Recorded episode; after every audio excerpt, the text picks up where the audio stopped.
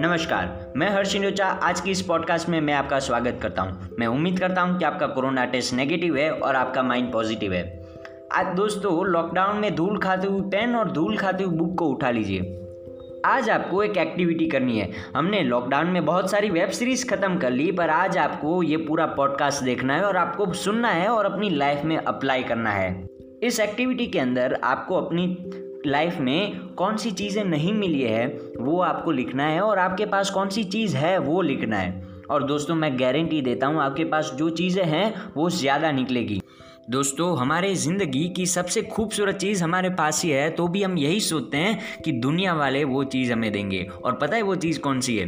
वो है स्माइल और दोस्तों, हम एक स्माइल देने से सामने वाले की पूरी ज़िंदगी बदल सकते हैं। और जब हम सामने वाले की पूरी ज़िंदगी चेंज कर सकते हैं तो भगवान भी आपको थैंक यू बोलता है।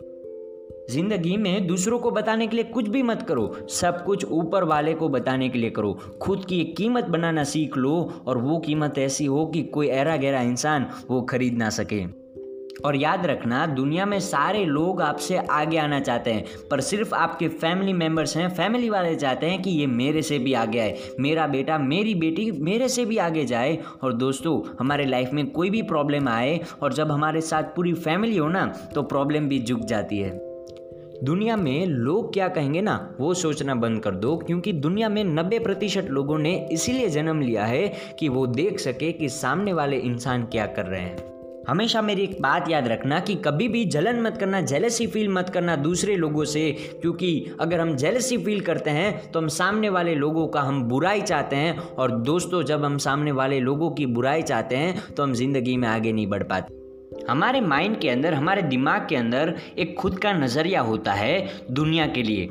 वही नज़रिया हम लोगों को कंपेयर करने में लगा देते हैं। हम हमारे इमोशन के ऊपर कंट्रोल नहीं ला पाते और वही दोस्तों हमें करना है, हमें हमारे इमोशन के ऊपर कंट्रोल लाना चाहिए और दूसरे लोग कैसे हैं वो सोचना बंद कर दो। दोस्तों, मैं हमेशा यही कहता हूँ कि फैमिली के साथ टाइम स्पेंड करो, क्योंकि जब फैमिली हमारे साथ होती है तो दुनिया में कोई भी प्रॉब्लम हमारा सर नहीं झुका सकता।